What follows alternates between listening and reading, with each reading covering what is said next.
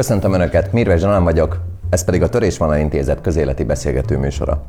Üdvözlöm vendégeinket, Megyesi Pétert, Magyarország volt miniszterelnökét, és Ungár Pétert, az LNP országgyűlési képviselőjét. Engedjék meg, hogy egy idézettel kezdjek, ez öntől van, miniszterelnök úr.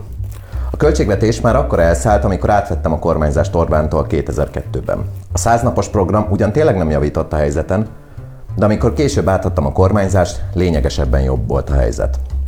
Száznapos program, vagy más néven a jóléti rendszerváltás programja, ami többek között az 50%-os közalkalmazotti béremelést, az egyszerű nyugdíj kifizetést, a családi pótlék emelését, az ösztöndíjak emelését, vagy éppen a minimálbér adómentes tételét jelentette. Ha ennyire rossz volt a költségvetés helyzete és az államadóság helyzete, akkor miért kellett végrehajtani a száznapos programot, vagy a jóléti rendszerváltás programját? Hát ugye én eredetemnél fogva pénzügyes ember vagyok, és ezért természetes dolog, hogy, hogy a pénzügyekre hallgat a, a akkori miniszterelnök vagy a akkori miniszter.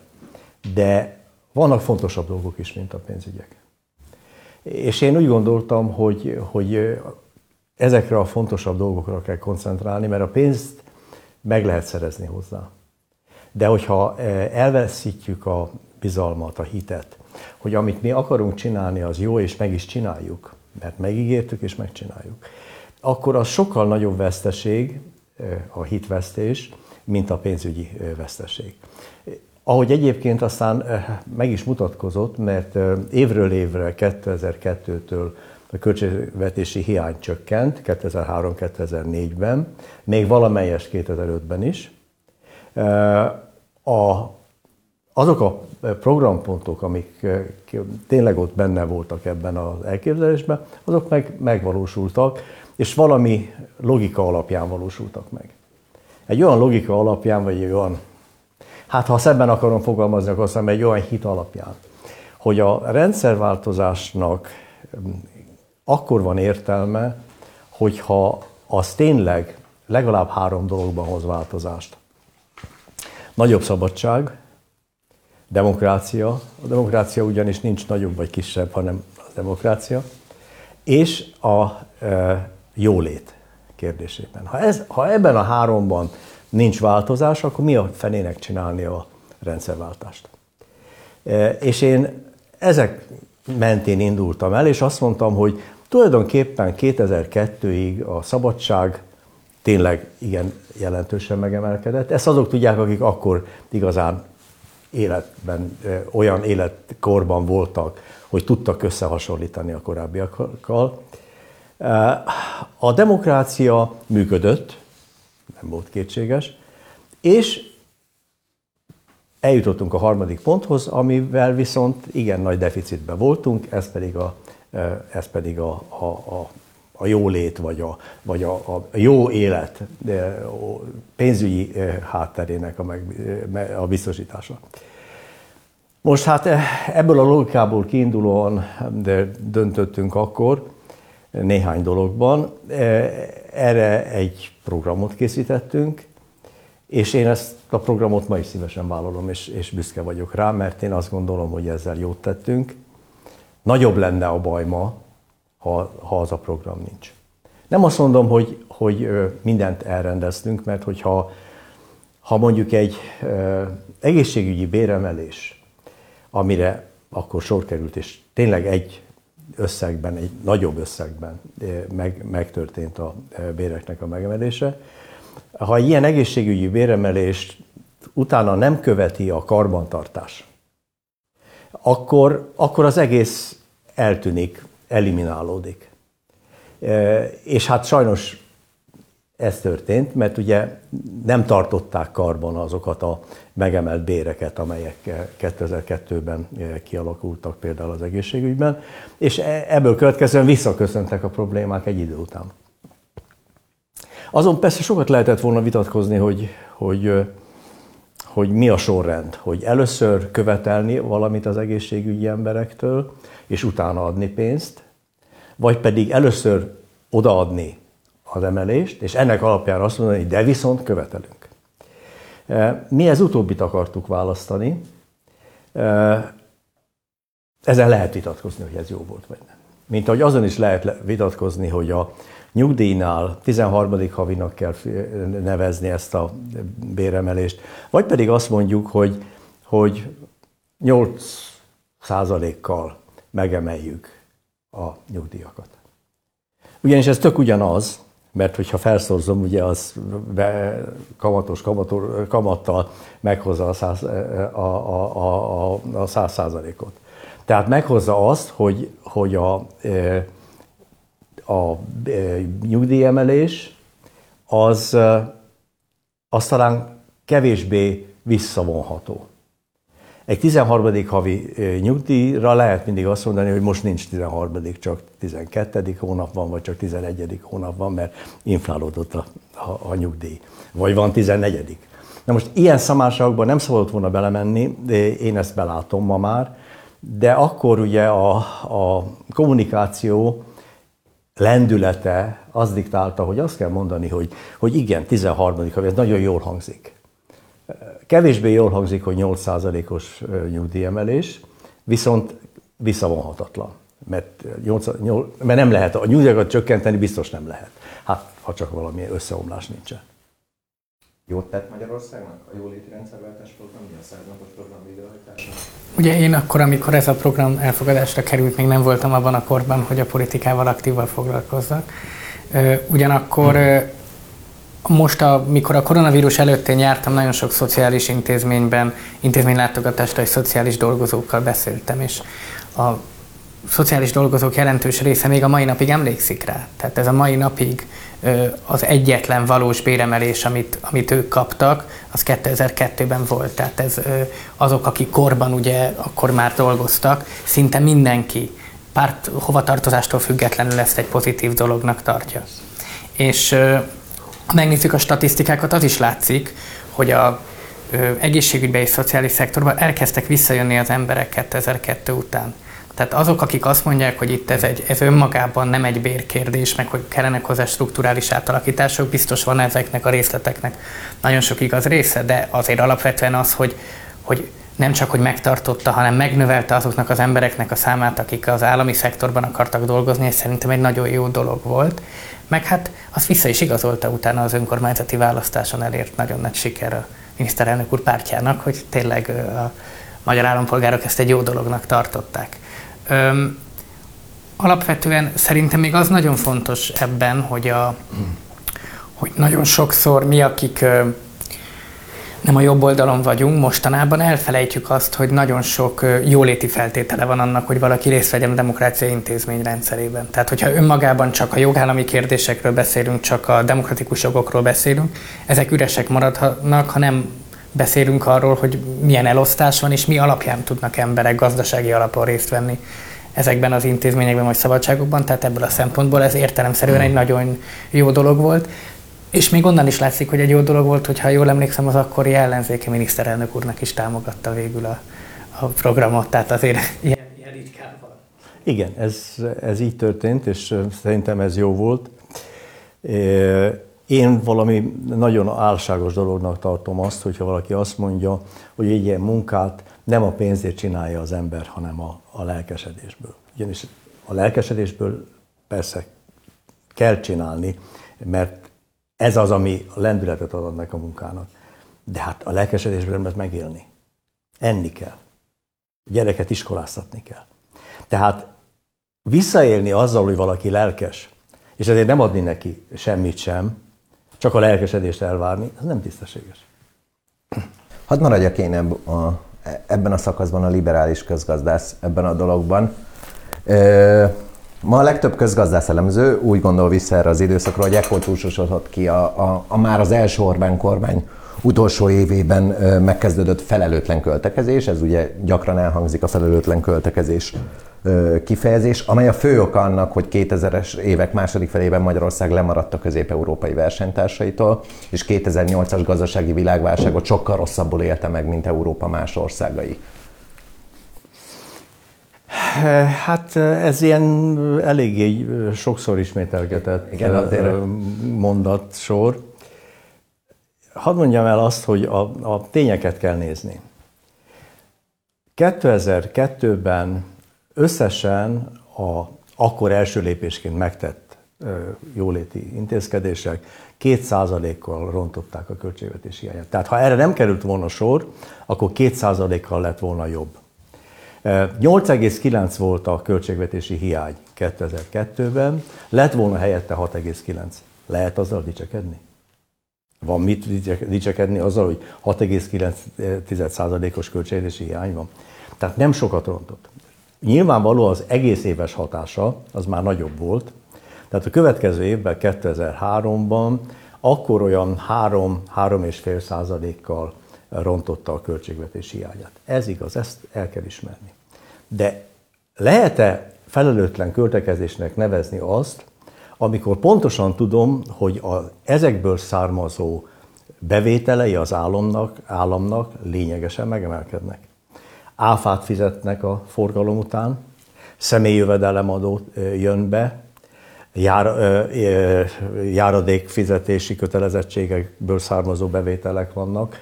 Tehát egy csomó olyan bevétel, amelyik lényegesen csökkenti a költségvetésnek a, a, a romló pozícióját, javítja a költségvetés romló pozícióját.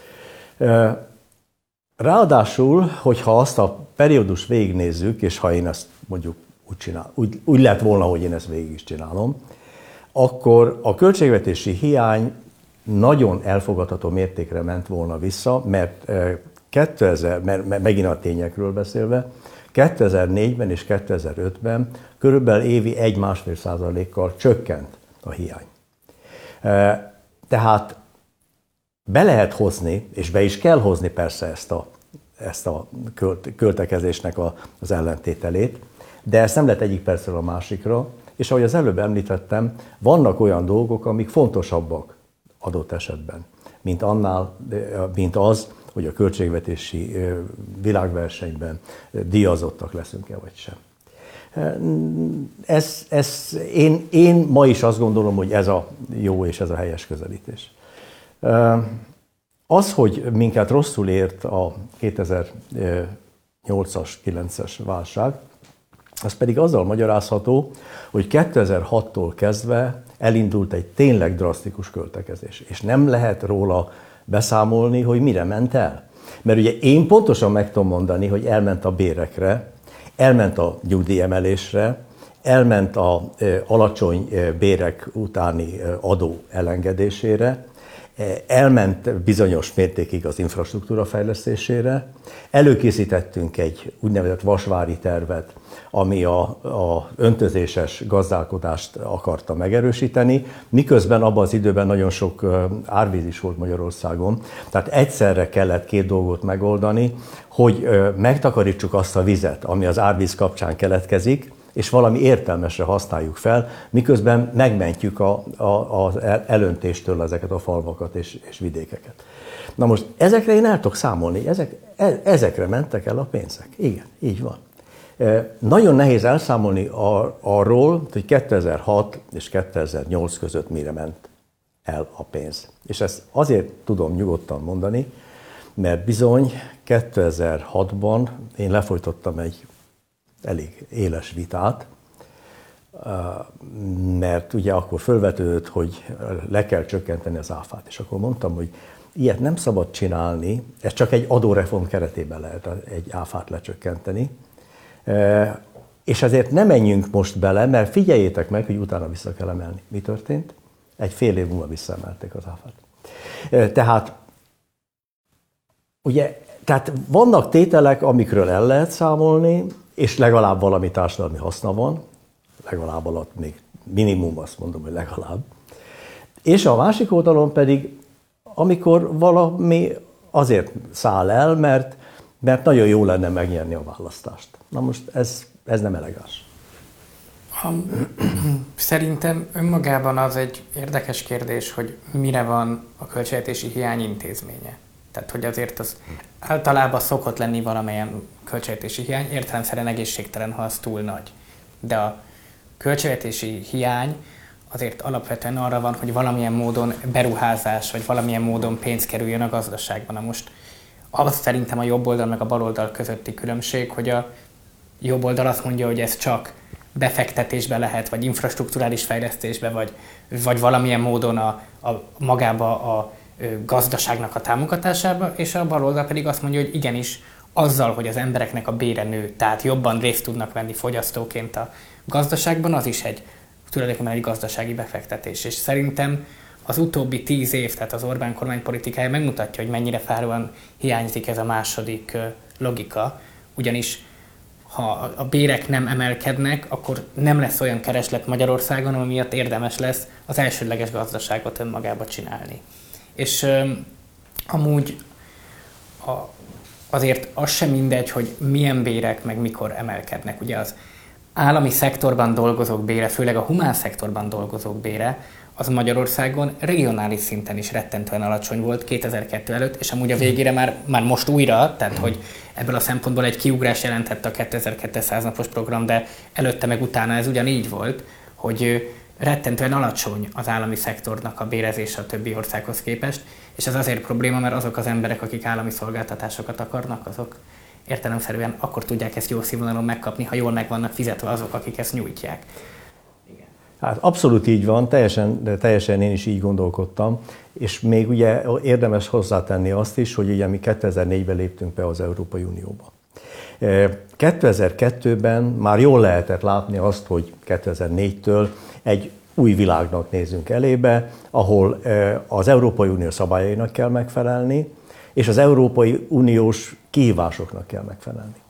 És ugye azok a szakmák, amelyek konvertálhatóak, például az egészségügy az az, ott óriási veszély, hogy, hogy bekerülünk az Európai Unióba, és miután szabad munkaerő áramlás van, egy perc alatt elszívják a munkaerőt.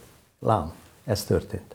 Ez történt. Az egészségügyből iszonyú mértékben áramlottak ki az emberek Angliába, Németországba, Ausztriába, Hollandiába, Svájcba, ahol többet lehetett kapni. És ez nem, nem az ő bűnük, mert persze mindenki jobban szeretne élni. Tehát ha mi arról, arról gondolkodunk, hogy rendszerváltás, akkor a rendszerváltásban borzasztó fontos a humán oldal, és a humán oldalnak pedig van két feltétele, egészséges társadalom és jól képzett társadalom. Ezt a kettőt szolgálja az, hogyha többet fizetünk a tanároknak, pedagógusoknak, professzoroknak, és hogyha az egészségügyet úgy működtetjük, hogy meg tudják gyógyítani az embereket, illetve meg tudják előzni azt, hogy betegek legyenek az emberek. Na most tehát borzasztó egyszerű gondolkodást igényelne, amiben teljesen igaza volt a Péternek, hogy, hogy azt mondja, hogy ez nem egyszerűen könyvelési tétel. Keresztbe, hosszába, költségvetési hiány, és akkor ezzel gond van. Itt egy picit többről van szó, mert a költségvetési hiány egyre nagyobb lesz akkor, hogyha képzetlen emberek vannak, versenyképtelen a magyar gazdaság, ha tudatlan emberek vannak a, a gazdaságban, ha beteg emberek vesznek részt a munkában. Egy lépéssel távolabb lépve a konkrét szakpolitikai intézkedésektől, hogyha én most azt kérdezem, és tudnak-e igennel vagy nemmel arra válaszolni nekem, hogy ez a száznapos program, a jóléti rendszerváltás programja egy baloldali program volt-e? Hagyom a Péternek a szót. Hát szerintem egyértelműen egy baloldali program volt, az egyik legbaloldali program volt a rendszerváltozás óta. Én azt gondolom, hogy, hogy annál, annál baloldalibb dolog, mint, a, mint az állami szektorral ilyen módon foglalkozni, kevés van. Tehát igen, a válasz. Én, én is így gondolom. Mi, próbáltuk úgy megfogalmazni a hagyományos fogalmak szerint, hogy ez egy igazi szociáldemokrata program. És egy darabig ezt szemlesütve használták ezt a kifejezést, hogy szociáldemokrata, de, de amióta, amióta mondjuk az Amerikai Egyesült Államokban volt egy választás most, és a Trump helyett az emberek a Bideni politikát választották, onnantól kezdve megint valahogy jogot kapott az a kifejezés, hogy ez egy szociáldemokrata program, és nem szégyen szociáldemokratának lenni. Most az amerikai demokraták nem így hívják magukat, de a lényege végül is azért alapvetően az. Mm, megmondom, miért kérdeztem, és hogyha már egy átugrottunk a jelen helyzetben, a mai ellenzéki oldalon alapvető kritika az ellenzékkel szemben, hogy nincs víziója a társadalomnak, a magyar társadalomnak. Föl lehet-e építeni egy jóléti rendszerváltás vízióját az elkövetkező másfél évben? Van-e elég idő erre, és hogyha föl lehet, egyáltalán kell-e olyan vízió, mint a száznapos program, vagy a jóléti rendszerváltás programja jelen helyzetben? Hát erre, erre nehéz jó választ adni, bármennyire egyszerű a kérdés, és kínálja magát a válasz. De azért nehéz eh, rá jó választ adni, mert hogy az emberek nem programokból szoktak választani. Eh, a politika az, az sajnos nem erről szól. Legalábbis a választások idején nem erről szól. Kell legyen egy jó program, mert anélkül az a kondíció színek non, anélkül nem fog működni semmi sem. De önmagában egy jó program az nagyon kevés.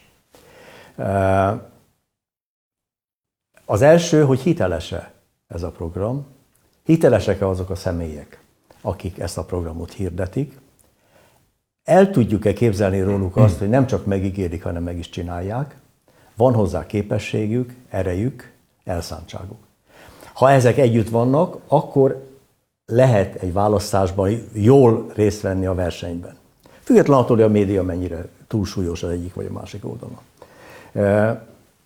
Ezt, ezt, kell, ezt kell szerintem alapvetően tudomásul venni. Én nagyon pártolom azt, hogy legyen egy jó baloldali, szociáldemokrata program, levonva a tanulságát a világban végbenő eseményeknek is, mert ez egy nagyon érdekes dolog, hogy, hogy nézzük meg, hogy milyen trendek alakultak ki a világban, és hogy merre megy egyáltalán a világ egy ilyen pandémiás időszak után, mert azért lesz egyszer ennek egy utána időszaka is, hogy, és ebből is rakjuk össze, hogy hogy áll össze egy program, ami ma már nem ugyanaz a baloldali program, mint amilyen ezelőtt 18 évvel volt, hanem, hanem az egy olyan program, amiben és ezt tudom, hogy kedves a Péter szívének is, hogy, hogy mondjuk, hogy a, a zöld gondolat, a, a klímaváltozás, a, a földnek, az értékeinek a megőrzése és, és, és tisztelete, ez is egy baloldali program része kell, hogy legyen. Tehát, tehát azt gondolom, hogy ez egy nagyon más baloldali program kéne legyen, mint amit én annak idején előterjesztettem az országgyűlésnek. De azért vannak bizonyos vonásai, amelyek hasonlóak. Hát például az, hogy, hogy van egy felelősségünk a többiek iránt. Hogy ez a felelősség, ez annyit jelent, hogy a nagy különbségeket nem hagyjuk sokáig fennmaradni. Próbáljuk ezeket csökkenteni, az esélyeket meg akarjuk javítani. Ezek nagyon, ezek nagyon, nagyon benne voltak abban a programban, amit én annak idején elgondoltam. Értelemszerűen az igaz, hogy nem, tehát a választásokon bár kell lenni valamilyen tervnek, nem az a lényeg, hogy pontosan leírjuk, hogy milyen adókulcsok lesznek, ha vezetjük a progresszív adót, vagy hogy hogy fognak az áfa, az áfa melyik tétele hogy fog változni.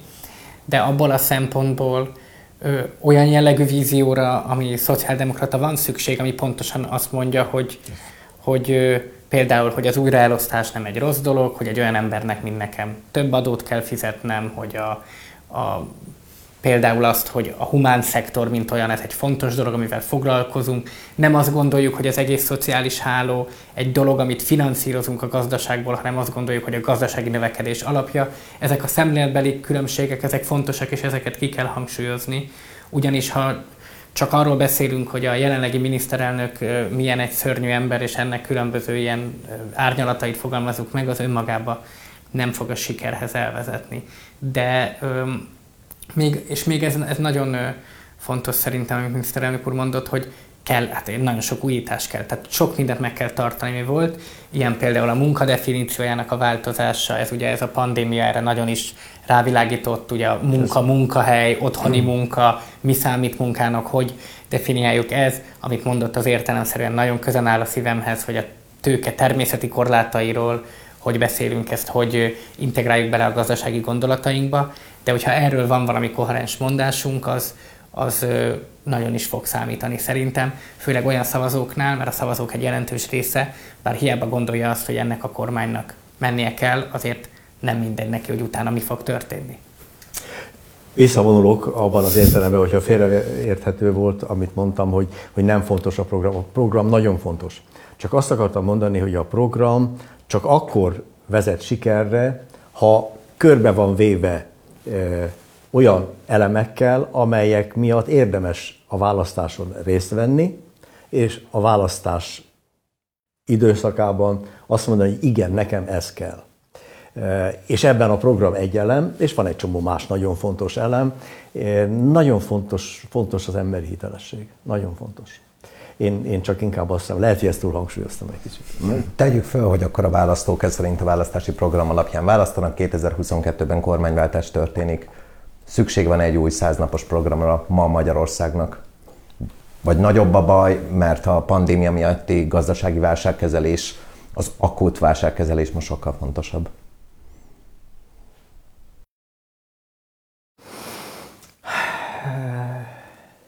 Hát legyünk egy picit optimisták. Azért amikor az emberek választani fognak és dönteni fognak, addigra már talán a pandémián túl leszünk. Mert hogy én nagyon, az én reményeim szerint erre az évre e, igen lényegesen lecsökken a hatása ennek a pandémiának. E, viszont nem vonta le a világ még a következtetéseket ebből. Nagyon komoly. Péter említette eh, a, a, a munka jellegének a megváltozását, ami egyszerre egy társadalmi és családi kérdés is. Tehát nem egyszerűen arról van szó, hogy, hogy az otthoni munka az most sokkal egyszerűbb, és emiatt nem kell hatalmas épületeket építeni az irodáknak, meg és, és a többi, hanem, hanem megváltozik az embereknek a, a viszonya egymáshoz, a családban, hogy ott, ott együtt vannak, hogy a gyerekkel tudnak-e foglalkozni. Szóval nem akarom folytatni tovább. Tehát, tehát biztos, hogy, biztos hogy, hogy, hogy nagyon nagy változásokat hoz. Tehát én, hogyha én optimista vagyok, és azt mondom, hogy oké, okay, rendben van, mikor választani kell, akkor már, akkor már a következtetéseken még nem vagyunk túl, de már a pandémián túl vagyunk. Akkor bizony kell egy rövidebb távú és hiteles program, én azt gondolom. Hogy ezt száznaposnak hívjuk, vagy nem. Egyébként véletlenül éppen a Biden is ugye a száznapot hangsúlyozta.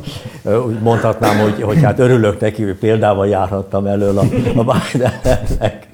De, de ezek ilyen kerek számok, amiket az emberek jól megjegyeznek.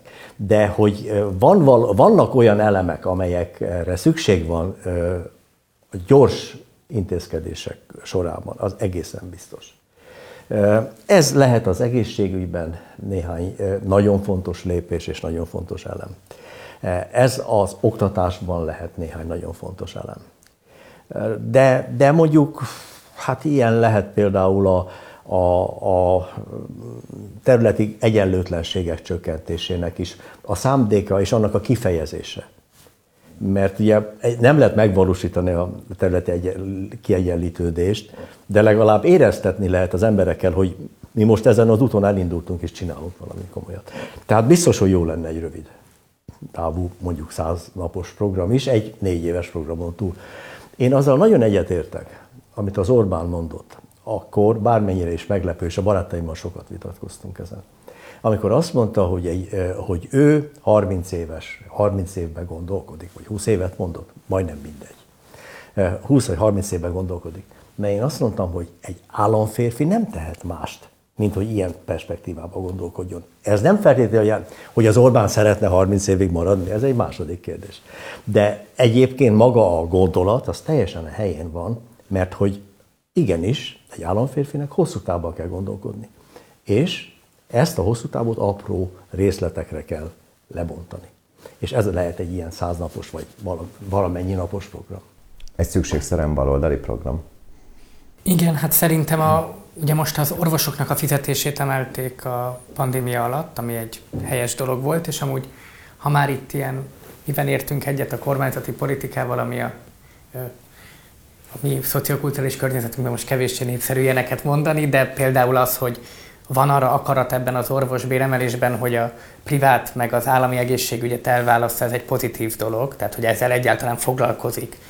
De öm, azért a humán szektor többi része rettentően alul van fizetve, a pedagógus egy nagyon fontos dolog, tehát 188 ezer forint egy kezdő pedagógus bére, azért akkor nagyon nehéz lesz bármilyen módon olyan oktatást kialakítani Magyarországon, ami segíti a gazdasági fejlődést. És ezek nem annyira drága dolgok, tehát ezt, ami, ez az, ami szerintem nagyon fontos. Tehát a kormányzás alapvetően arról szól, hogy a költségvetés pénzét minek költjük. Ezek nem kifizethetetlen összegek, úgyhogy én azt gondolom, hogy kell ö, valami, amivel egy kormányváltás után rögtön érzik a magyar állampolgárok, hogy itt változás van, és velük foglalkoznak. Nagyon fontosak a regionális egyenlőtlenségek.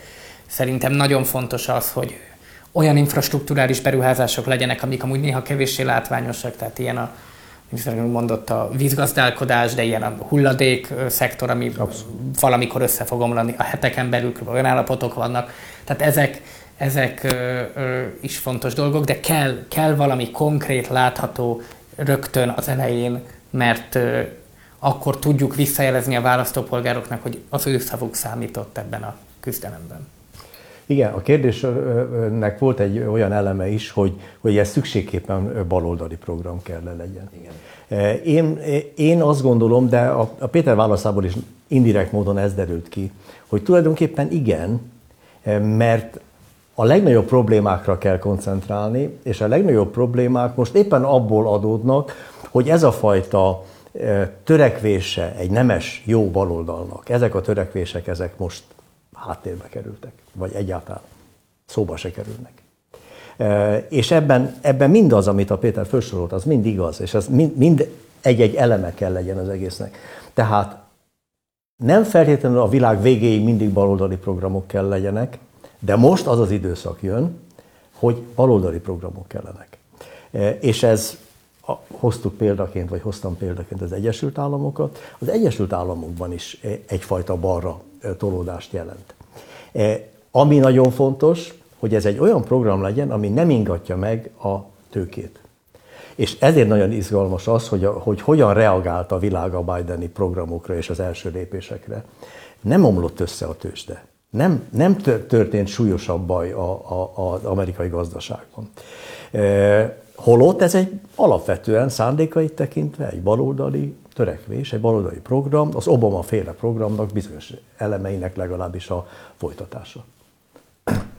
A, ahogy miniszterelnök úr is mondta, ma már a modern baloldalisághoz elég erősen kötődik a zöld politika, a klímaváltozás iránti felelősség.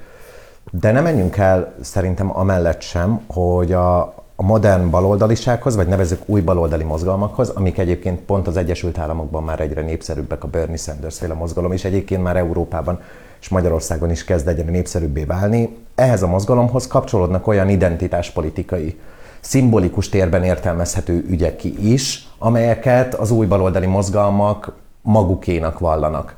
Ahhoz, hogy Magyarországon modern szociáldemokráciát lehessen csinálni, be kell vállalni ezeket a szimbolikus vitákat is, ezeket a szimbolikus ügyeket, vagy ez egy csapdahelyzet, le kell csupaszítani?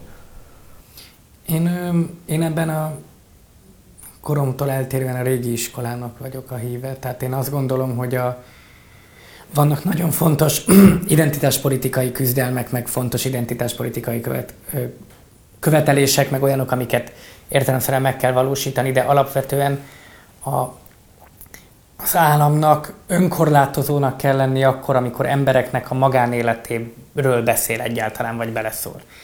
Lehet mondjuk a családpolitika példáját hozni, én mondjuk nekem az egy vitám a kormányjal, hogy a kormány ugye a gyermekvállalással kapcsolatos családpolitikai intézkedéseket mindig a házassághoz köti.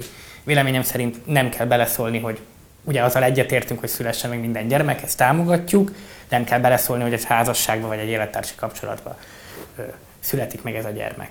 De ezért szerintem önkorlátozónak kell lenni ilyenben egy, egy kormányzatnak, és én azt is gondolom, hogy értelemszerűen tanulunk a nyugattól, meg meg, meg gondolkodunk azon, hogy a többi ország mit csinál, és próbáljuk implementálni a magyar helyzethez, de azért speciális helyzetben vagyunk, a világ egy speciális részén, ahol nagyon eltérő fejlődés van, mint amilyen van mondjuk az, akár az Egyesült Államokban, akár mondjuk, ha az új baloldalról beszélünk, Nagy-Britanniában és a Bernie Sanders bukott kísérletét is lehet, vagy a, bocsánat, Jeremy Corbyn bukott kísérletét is lehet mondani, ami amúgy számomra szimpatikus, hogy elbukott, tehát én azt az új baloldalnak a legrosszabb arcának tartom, de összességében ebből a saját utunkat kell megtalálni, és ez alapvetően most Magyarországon nem egy identitáspolitika, hanem egy újraelosztási kérdés.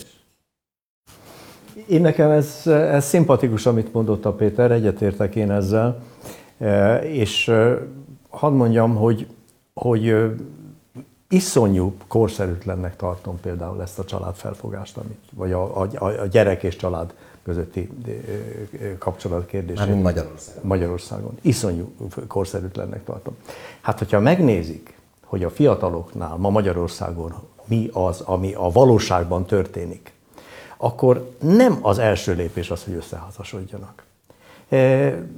Megváltozott a, a, a, a gondolkodása a fiataloknak. De nagyobb szerepet kap a, a karrier, ami nem bűn, nem baj. És pont a női egyenjogúságnak egy nagyon fontos eleme. Hogy igenis, nekik is joguk van a karrierhez. Hogy, hogy belejátszik, belejátszanak a vagyoni kérdések. Hogy akkor megyek bele egy olyan kalandba, hogy összeházasodom, hogyha tudom, hogy ez biztos tartósan, tartósan fenn fog maradni, mert az, hogy öt percenként különböző új házasságokban, különböző új vagyon elosztást kezdjenek el, ez ugye szerencsétlen dolog, és középosztálynak is vannak elosztandó vagyoni elemei is. Tehát ez nem egyszerűen csak a felső osztálynak a kérdése, hogy hát ugye akkor a vagyont vagy majd és kiörökli, és hogy is mit. Tehát korszerűtlen ez a felfogás. Egyébként egy házasságlevél semmivel nem biztosítja nagyobb mértékben a hűséget, mint egy nem létező házasságlevél. Szóval, tehát ezeket, ezeket észre kell venni már a, a mai világban, hogy másfele mennek. Hát ha a fiatalokat megkezdik, nem véletlen egyébként, hogy ezek az új baloldali mozgalmak nagyon nagy mértékben a fiatalság körébe terjednek. Mert hogy, a, mert hogy ők úgy érzik, hogy ez valahogy jobban megfelel az ő mai világlátásuknak. Száz év múlva nem fog megfelelni. Úgy már 20 év múlva sem fog megfelelni. De most jobban megfelel egy ilyen baloldali közelítés és baloldali program.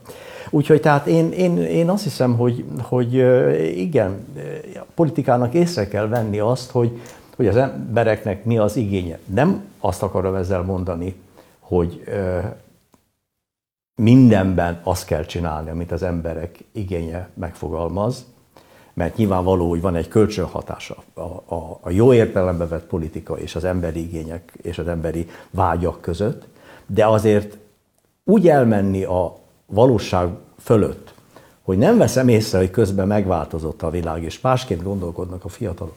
Ez egy nagyon-nagyon-nagyon-nagyon veszélyes dolog. És nem véletlen, és ez is egy érdekes dolog, hogy miközben az elmúlt években a Fidesz nagyon népszerű volt a fiatalok körében. Ma eh, azzal küzd a Fidesz vezetése, hogy hogy szerzi vissza a bizalmát a fiataloknak. Mert hogy nem vették észre, hogy a világ elment közben. És azok az intézkedések, amiket most a Fidesz kormány bevezet a fiatalok körében, például az SZIA mentesség elegendők arra ön szerint, önök szerint, hogy visszanyerjék a fiatalok bizalmát, szóval ez szimplán gazdasági kérdésé válik, vagy, vagy még mindig inkább egyszerűen csak elvesztették a bizalmukat. Hát most én mondom először akkor, és aztán utána adom a szót a Péternek. Szóval, szóval ha, ha nagyobb képben nézzük, a mostani konkrét válságintézkedések megfelelőek-e? Azt tudni kell, hogy a pénz az egy olyan dolog, hogy az emberek örülnek neki, zsebre teszik, és aztán azt gondolnak, amit akarnak. És ez egy ilyen furcsa helyzet. És ezért én azt mondom, hogy ez egy jó elem, tehát én ezt el tudom képzelni, hogy ennek, ennek van vonzó hatása. De ha nem, elég, nem egészül ki más nagyon fontos elemekkel, ami az embernek a fejét, a gondolkodását, a szívét, a lelkét, a, a tényekhez való igazodást jelenti, ha ezekkel nem egészül ki, akkor ez vajni kevés.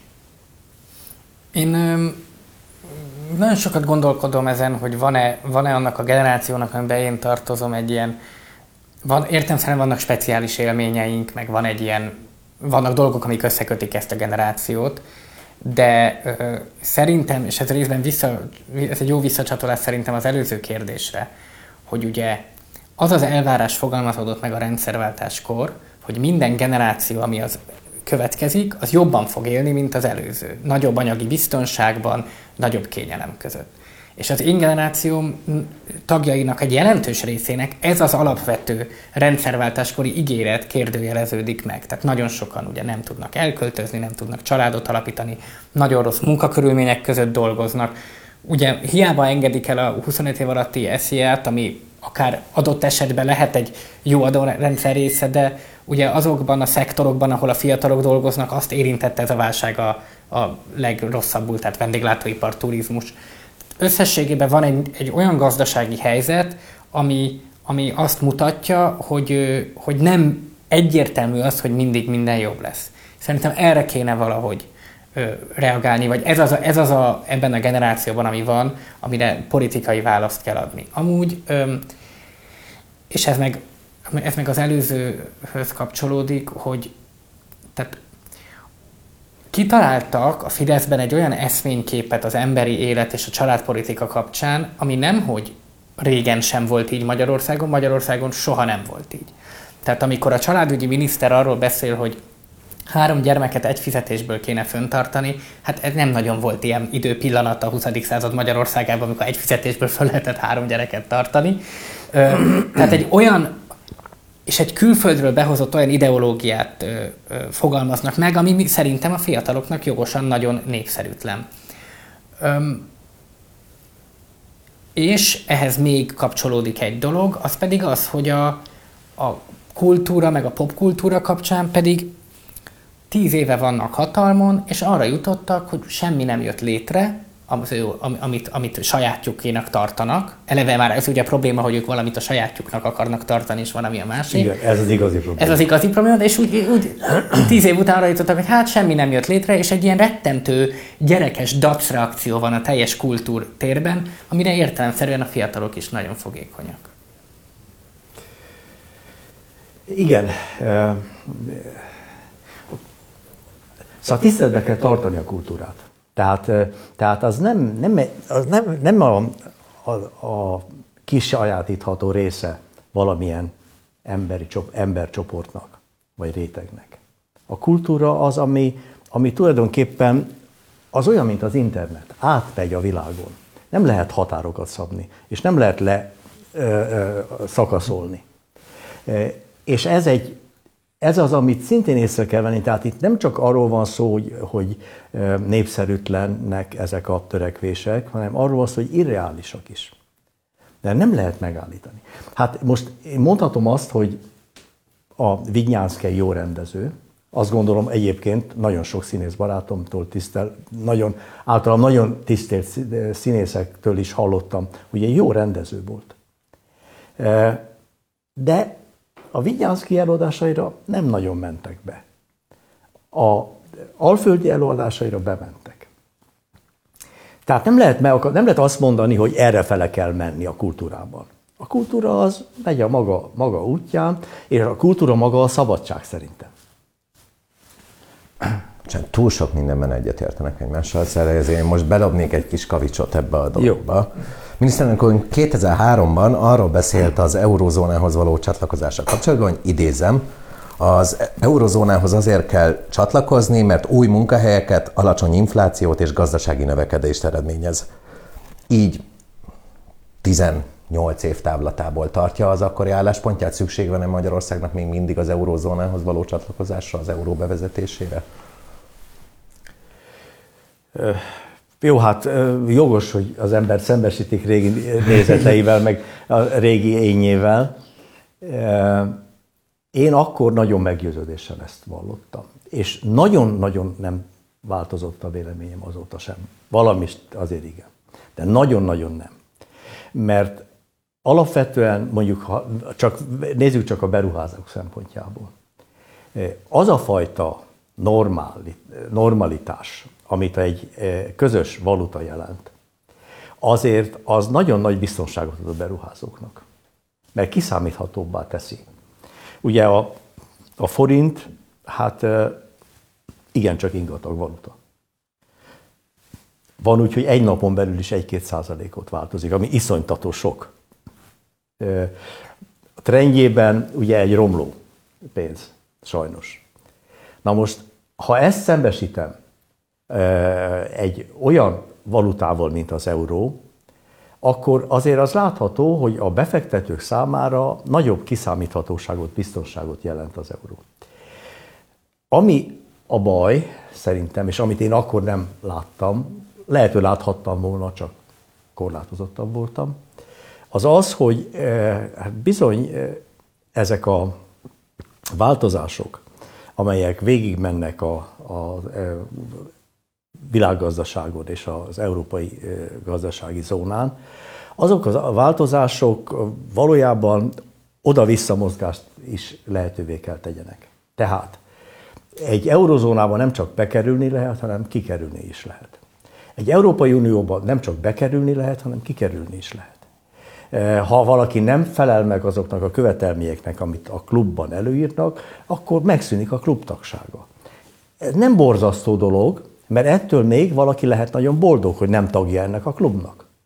De, de következmények nélkül ezt nem lehet csinálni. Tehát magyarán mondva nincs kitalálva az euró ö, működése abban az értelemben, hogy kibejárni lehessen belőle, hogy lehessen ebből következően jól kihasználni azt az erőt, amit én úgy fogalmaznék, hogy a fegyelmező ereje egy közös valutának. És én értem, és valahol, valahol értem, bár nem értek vele egyet, hogy a mai kormány azért nem akarja és nem szereti az eurót, nem csak azért, mert nehéz lenne elérni a követelményeket, elé, e, meg lehet csinálni, hanem azért, mert ez nagy fegyelmet igényel. Ez fegyelmet, ez egyfajta szuverenitás átadást jelent. És ez egy filozófiai kérdés, hogy valaki fontosnak tartja, hogy, hogy maximális teljesítmény jöjjön ki a gazdaságból, és akkor vállalom azt, hogy a szuverenitás egy részét átadom, vagy azt gondolom, hogy én egy büszke egyéniség vagyok, vagy egy büszke nemzet vagyok, és nem adok át a szuverenitásból. Az igaz, hogy közben mindenki rosszul jár, de az a magán így. Bocsánat, Értem. kicsit cinikusan mondom, de, de, de hát ez, ez, ez, ezt látom, ezt látom én. Nem biztos, hogy mindenben persze igazam van, lehet, hogy ebben sem, de és nem tudom, kíváncsi vagyok Péterrel, most tényleg sikerült kavicsot bedobni.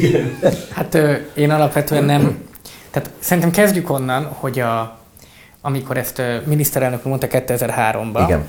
akkor ugye még az euróválság előtt vagyunk. Tehát egészen, egészen a 2000, tehát amikor 2004-ben Magyarország csatlakozott az Európai Unióhoz, nem is nagyon voltak pont az új baloldali hangokon kívül olyanok, akik kritizálták az eurónak a felépítését, akkor nem látszottak azok a problémák, amik később 2008-9-es válságban látszottak. Az, hogy öm, öm, és itt arra akarok kifutatni, hogy én, tehát szerintem ez egy nagyon fontos vitakérdés, amit meg kell beszélni. Én ezt egy, egy nagyon általam sokra tartott közgazdász ismerősöm azt mondta erre a kérdésre, és nagyon szimpatikus nekem az ilyen pragmatizmus, hogy ez attól függ, hogy milyen árfolyamon lépünk be. Nagyjából ettől függ ez a kérdés, ez nekem egy szimpatikus pragmatizmus ebben. És amúgy a régióban is vannak olyan példák, amik nagyon-nagyon jó eurózónába belépések voltak, például a Szlovénia példája, az, mind, az tulajdonképpen mindenki számára elismert siker volt. Szlovákia példája már egy sokkal nehezebb, hiszen egy rettentő nagy áremelkedést jelentett, ami reálbércsökkenést is magával von sok, sok embernél, tehát vannak jó meg rossz példák. Nem ilyen egyszerű ez a kérdés.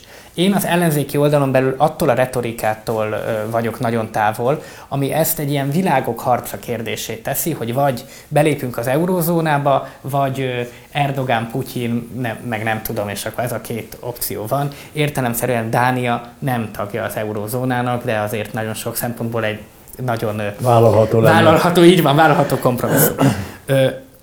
De én szerintem a, tehát el tudom képzelni, hogyha a következő országgyűlésnek erről döntése van, és látom, hogy ez jó árfolyam, akkor még akár támogatni is lehetne. De azt ki kell mondani, hogy az euró zóna azért nagyon sok szempontból egy jelenleg is válságos állapotban van, nagyon-nagyon sok problémája van. Az, hogy Görögország helyzetét nem tudta tulajdonképpen a mai napig megoldani, tehát az egy megoldatlan helyzet, az egy rossz előjelet jelent, és ez a felépítmény önmagában problémás. Tehát ezzel értelemszerűen nem Magyarország fogja ezt megoldani, de ezzel hogy valamit kezdjünk, vagy valamilyen, valami, valami történjen, az egy fontos dolog. És amúgy van még, még az, ez egész európai integrációval kapcsolatban, hogy 2004-ben azért az egy nagy siker volt talán az egész politikai osztálynak, hogy sikerült belépni az Európai Unióba. Ugye ezt ö, ö, tehát, hogy ez kormányokon meg pártokon átívelő nemzeti egység volt ebben, és nem is nagyon volt alternatívája ennek a, ennek a kérdésnek. De azért kívülről minden szebb, mint ha már ben vagyunk. Tehát a, a minden klub, felt, mert nagyon kevés klubnak voltam életemben a tagja, de feltételezem a klubok is ilyenek, hogy kívülről sokkal szimpatikusabbak, mint amik bent vannak. És szerintem abból a szempontból őszintének kell lenni a magyar emberekkel, hogy értelmszerűen nincsen alternatívája jelenleg az Európai Uniós tagságunknak, és tagnak kell lenni, és az Európai Unió sok szempontból egy jó dolog, de azért nemzetállami érdekek vezérlik, és nem csak a mieink, hanem a nagy országoké, a kis országoké, és egy nagyon furcsa kavalkádja a nemzetállami érdekeknek. De ak- akkor ide kapcsolatban gyorsan föltenném, és akkor a, a, tud válaszolni, hogy ha már az eurózóna válságban van, Ugye ön 2019-ben arról beszélt, hogy gazdasági válság közeledik, ez még a pandémia előtt volt egyébként is, aminek az egyik legfőbb oka az amerikai-kínai kereskedelmi háború. Elég erőse mondjuk ez az eurozóna, de nevezzük egyébként általában Európai Uniónak, ahhoz, hogy önálló gazdasági és politikai tényező legyen ebben a, ebben a gyakorlatilag hidegháborús relációban, ami most folyik. Még visszatérve a görög válságra, mert ez egy nagyon izgalmas veszőparipája volt az én, az én elmúlt éveimnek. És ezért említettem korábban azt, hogy nincs jól kitalálva az eurózóna. Mert hogy ugye egy ilyen helyzetben, mint ami kialakult, és ezt én elmondtam több alkalommal, nagyon jó barátságban voltam a Papandreouval, aki egy baloldali kormányt vezetett, és abban az időben volt pont, amikor be hullott a válság, beesett a válság, és Görögországot nagyon súlyosan érintette. Én akkor neki is mondtam, hogy ide hallgass, én tisztelem a görög népet, személy szerint még téged is tisztellek. De én azt gondolom, hogy egy ilyen helyzetben azt kell mondani az Európai Uniónak, hogy gyerekek, nem feleltek meg a követelményeknek. Megszűnik. Megszűnik az eurozónás tagságotok, megszűnik az euró. Iszonyú súlyos következményei lettek volna akkor, én ezt tudom, mert ugye ez úgy fölnyomta volna a görög inflációt, hogy abból adódóan nagyon-nagyon sok bajjal kellett volna számolni. Na de mi történt egyébként? Hát így is az történt, hogy azért az infláció fölment bizonyos mértékig, az elszegényedése bizonyos rétegeknek és csoportoknak Görögországban rohamosan megemelkedett, és nem oldottak meg semmit sem. Görögország ma sem sokkal versenyképesebb, mint amilyen ezelőtt 12 évvel volt. És ez tehát visszatérve az euróra, én azt gondolom, hogy igen, jobban ki kell találni, bocsánat, jobban ki kell találni az európai pénzügyi rendszert, és akkor lehet bátrabban mondani, hogy igen, ebbe ide, bemegyek, kimegyek, ezt csinálom, úgy csinálom, és vállalom a következményeit akkor egy erősebb euró lenne, és egy erősebb eurózóna lenne, és egy erősebb Európai Unió lenne. Én azt hiszem. Tehát, tehát nincs jól kitalálva ma ez az euró, ezt én elfogadom. A másik oldalon viszont, amit kérdezett arról, hogy vajon tényező lehet-e a egységes vagy egységesebb Európa, mondjuk Kína és Amerika csatájában tényezővé válhat és vonzóbbá teheti saját magát, mondjuk egy amerikai modellel vagy egy kínai modellel szemben, mert ugye igazán társadalmilag ez az igazi kérdés. Én azt mondom, hogy rövid távon nem. Rövid távon Európa sajnos nem lesz tényező a világban. Mint ahogy ma sem az, nem lesz. Mert hogy az Európai Unió az nem egyszerűen csak pénzügyi kérdés és unió kérdése, és, és adókérdés, és árfolyam kérdés, és valuta kérdés, hanem az egy, ha világtényező akar lenni, és ezáltal egy modellt akar ajánlani, akkor kell legyen egy önálló védelmi koncepciója. Az önálló védelmi koncepcióhoz szüksége van valami fajta erőre. Egy egységesebb kül, külpolitikára, egy határozottabb haderőpolitikára, önálló haderőre, nagyon messze vezetett sok mindenre.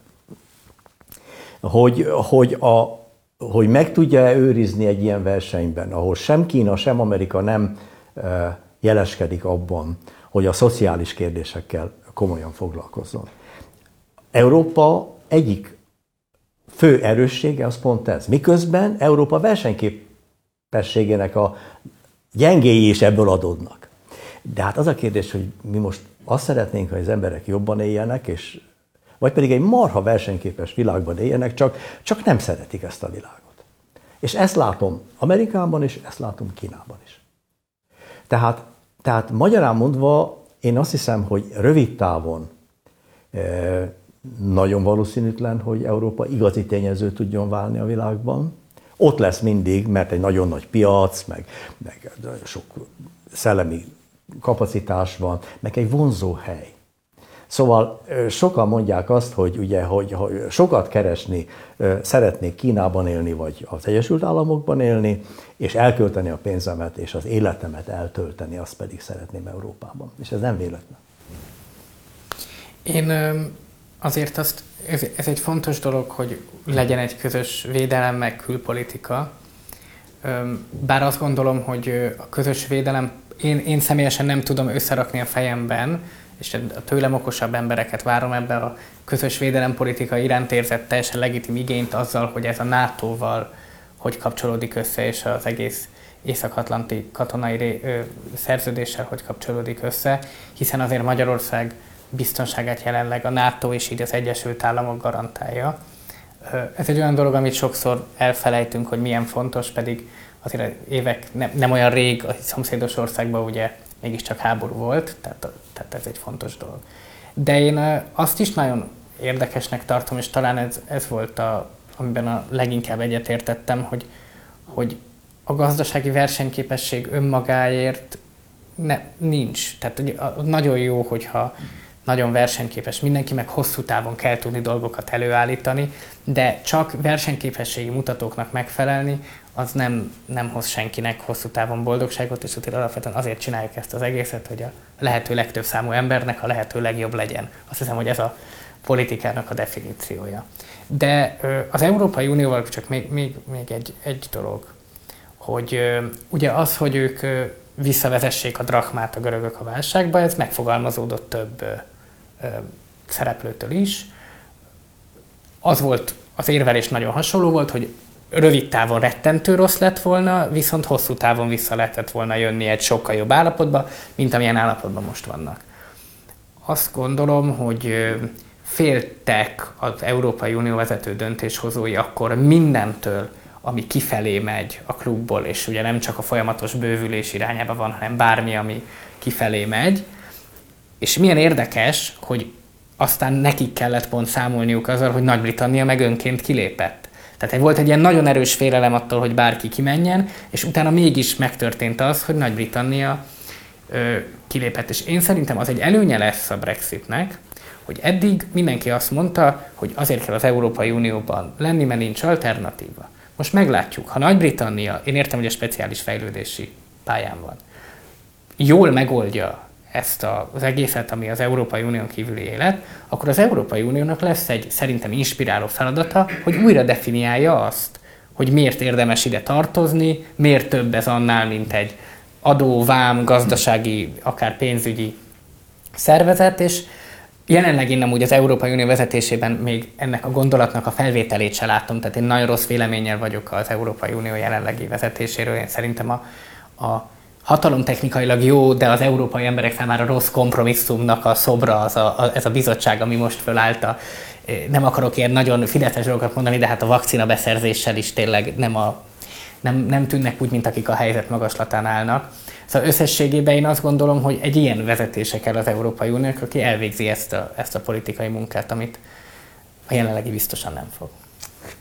Ja, nagyon, ez egy érdekes beszélgetés irányában most el nekem, vagy számomra nagyon érdekes, mert én, én ma inkább érdeklődöm a világpolitika és az Európa politika iránt, mint a magyar belpolitika iránt. Bevallom töredelmesen. Egyszerűen azért, mert kicsit elfáradtam abba, hogy a magyar politik, belpolitikát jól tudjam követni, és, és hogy tudjak rá valami értelmes, intellektuális befolyást gyakorolni. De azért az, hogy ez a beszélgetés elment ebbe az irányba, azért azt mutatja, hogy vannak a fiatal politikus generációban is olyanok, akik, akik egy kicsit képesek kinézni, és körbenézni, és nem csak egy körben gondolkodni. Na most a, igaz, egyetértek visszafele menve arról, abban, amit a Péter mondott, igaz, és egyetértek azzal, hogy az európai vezetés ma rendkívül gyenge. Ennek nagyon sokfajta oka van, vannak személyi okai is, de vannak tárgyszerű okai is. Na most a személyi okok között például van az, hogy van egy nagyszerű német kancellár, tényleg nagyszerű német kancellár, aki viszont betegesen keresi a kompromisszumot. És vannak olyan dolgok, amiben nem lehet kompromisszumot kötni, és nem szabad kompromisszumot kötni. Ráadásul ez a fajta nagyon erős kompromisszumkötési szándék, ez még párosult egy nagyon erős nemzeti érdekkel. Nem véletlen, hogy a görög válságban se a franciák, se a németek nem voltak nagyon karakteresek, mert olyan mértékben vannak tőkével bent Görögországban, hogy óriási veszteség érhette volna őket is. Szerintem ez egy rövid távú gondolkodás, mert a rövid távon megspórolták azt, hogy nagy veszteségek érjék őket, viszont egy ország, egy nemzet nem tudott jól kikerülni ebből a válságból. És ezáltal nem jó nekik sem, mert az ő tőke részük, ami bent van Görögországban, az sem érzi magát olyan értelemben jól, hogy, hogy nem hozza meg azt a teljesítményt, amit, amit hozhatna. Tehát én azt hiszem, hogy itt vannak személyes, szubjektív dolgok, vannak tájszerű dolgok, amelyek befolyásolhatnak egy ilyen döntést. Én csak azt gondolom, hogy a jövő európai vezetése az karakteresebb kellene legyen. Tehát el kell tudja vállalni a konfliktusokat, és meg kell, meg kell tudja magyarázni, hogy a konfliktusokat miért vállalja, és mit akar vele elérni. Ha ez így összejön, akkor ez az Európai Unió sokkal erősebb lehet, amellett, hogy önmagában is egy iszonyú nagy, fontos tényező. Tehát szóval nem akarom azt mondani, hogy Európa nem számít, ellenkezőleg nagyon sokat számít, de ebben a világpolitikai kontextusban, ahol Kína és az Egyesült Államok vannak, a, nincs harmadik pólus. Ez a két pólus van pillanatnyilag. A világpolitikára pedig visszatérve, szóval én azt látom, hogy, hogy az a fajta modell, és ezzel megint kénytelen vagyok sajnos egyetérteni Péterrel, az, ami látom, hogy bánatot okozunk magának, de nem mit csináljunk. Szóval, hogy az a fajta, az a fajta irány, ami, amit a világpolitikában kialakult, az a fajta irány, az kell egy vonzáspontot jelentsen a világnak. És ez a vonzáspont, ez, ez ebben, ebben Európa csak a jó, jó életben tudja garantálni azt, hogy ez egy vonzerő. De hát a világ nem ilyen egyszerű, mert nem lehet a pénzt itt megkeresni és ott elkölteni. Általában az emberek 99%-a a pénzt ott költi el, ahol megkereste. Tehát a Egyesült Államok is, meg Kína is kínál modellt, nem lehet elvitatni, hogy ez két különböző modell. Én ellenségesen fogadok mindenfajta olyan törekvést, amelyik rá akarja kényszeríteni az egyik modellt a másikra, mert, mert én azt hiszem, hogy a, a történelmet ismerni kell, a hagyományokat ismerni kell, és tudni kell azt, hogy Kínában soha nem lesz olyan demokrácia, mint az Egyesült Államokban van, vagy mint Európában van. És lám-lám, a e, amerikai demokrácia is e, sérülékeny volt a Trump időszakban. Vagy sé, sé, sérülékenyebbé kezdett válni a Trump időszakban. Tehát ezeket nem lehet rákényszeríteni, ezek különböző modellek, különböző feltételeknek felelnek meg, és azt kell keresni, hogy az emberi természetnek, meg az ott élőknek mennyire tud ez a legjobbat adni. És hogy mennyire tudja azt biztosítani, hogy az emberek szeressenek ott élni, jól érezzék magukat. Kínában is nagyon sokan szeretnek jól élni, ott élni. Amerikában is szeretnek nagyon sokan ott élni.